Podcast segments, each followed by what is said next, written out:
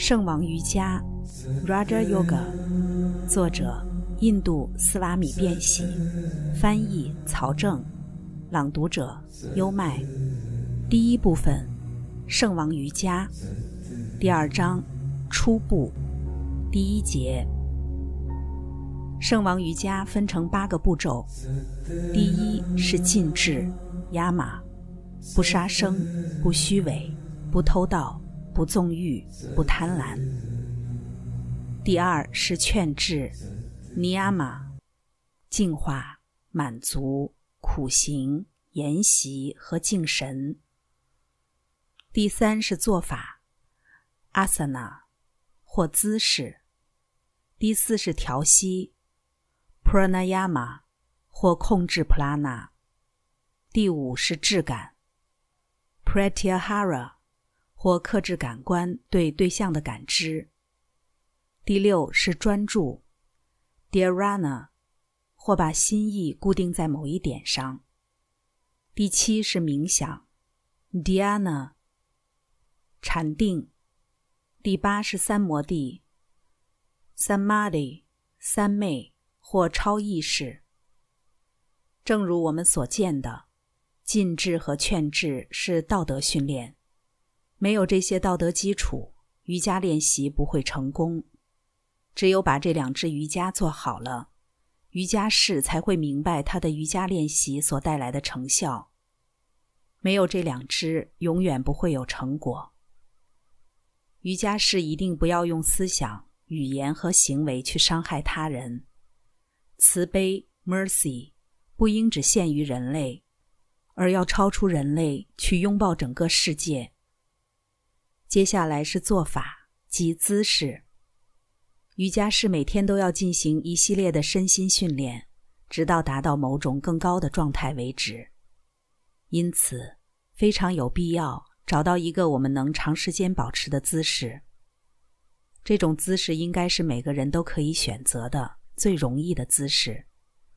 想一想，某一种姿势对某人来说可能很容易。但对其他人来说却可能很困难。在后面我们会发现，在审视这些心理问题的过程中，大量的活动也在身体内进行着。神经流必须被流转位移，进入一个新通道，新的类型的震动将会开始，人的所有结构会被重构。但是神经流活动的主要区域是沿着脊柱的，所以对于身体的姿势来说，保持脊柱的放松十分必要。坐直，头、颈、胸三部分保持在一条直线上，整个身体的重量由肋骨支撑，脊柱垂直，这样你就有了一个简单自然的姿势了。你很容易就会发现，我们佝偻着身体时，我们是不能想出什么高尚思想的。有关做法这一部分，圣王瑜伽和哈他瑜伽有点类似。哈他瑜伽完全针对身体，目的是强身壮体。这里我们和哈他瑜伽并无联系，因为哈他瑜伽的练习是很困难的，也不可能短时间内就学会。而且，毕竟它并不导向精神的成长。你会发现，在德尔萨特和其他瑜伽教师那里有很多这样的练习，他们做出各种不同的身体姿势。但是这些练习的目标是身体的，而非心理的。没有一块肌肉不能被我们完美的控制。心脏可以停止跳动，或者按照所要的节律跳动。身体器官的每一部分都可以这样被控制。瑜伽这一支的成果是寿命的延长，健康是其首要的理念，这也是哈他瑜伽师的目标。他立志不生病，并且他从不生病。他活得很久，对他来说，百岁不是问题。一百五十岁时，他仍然年轻，没有一根花白的头发。但也就仅此而已了。有的菩提树也可以活上五千年，但它只是一棵菩提树，其他什么也不是。所以，即使一个人活了很久，他也只是一个健康的动物而已。不过，哈他瑜伽的一两节基础课程还是很有用的。例如，你们中有些人会发现这样一件好事：早晨起床后，用鼻子吸进冷水，可以治疗头疼，并且那一整天，你的大脑都会很清醒，并且你也不会感冒了。这很容易做，把鼻子浸入水中，鼻腔吸水，喉咙起到像水泵一样的作用，然后把水从口腔吐出来。学会了稳固的坐姿后，接着就要依照某些瑜伽流派的教导去练习经脉净化 （Profiling the nervous）。某些不属于圣王瑜伽的流派拒绝了这部分练习，但极具权威的评注者商杰罗大师建议这样。我想还是提一下比较合适。我引用商杰罗大师对《白净使者奥义书》所做的注释：通过调息，清除了心意中的糟粕，心意专注于凡。因此，要宣扬调息，首先要净化经脉，然后努力练习调息。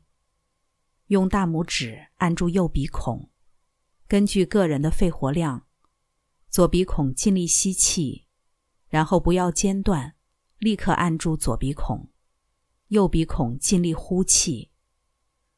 根据个人的肺活量，再一次，右鼻孔吸气，左鼻孔呼气。每天四个时间段：黎明前、正午、晚上、午夜。这样练习每次三到五次，练习十五天或一个月之后，经脉就会得到净化。之后。就可以开始练习调息了。练习是绝对必要的。你可以每天花时间坐下来听我讲解，但如果你不去练习，你就不会进步。一切取决于练习。除非我们经验了这些事，否则我们永远不会明白。为了我们自身，我们必须去领会、去感受它们。仅仅只是简单的聆听理论和阐释是不行的。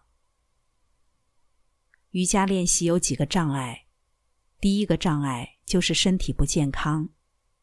如果身体不健康，瑜伽练习就会受阻。所以我们必须保持身体健康。我们要关心吃什么、喝什么、做什么，要用精神上的努力，就是西方科学常说的。来保持身体健康，就这些了，没有其他身体的了。我们不要忘记，健康只是达到目的的一种方法。如果健康是目的，那我们就会像动物一样，动物大都是健康的。刚才带来的是《圣王瑜伽》第一部分第二章初步第一小节。变喜其人以及变喜这一版本的瑜伽经，在近代史上最具世界影响力，并且这是一位生命的觉悟者、瑜伽哲学的大成就者。跟着优麦，带你不走寻常路的看世界。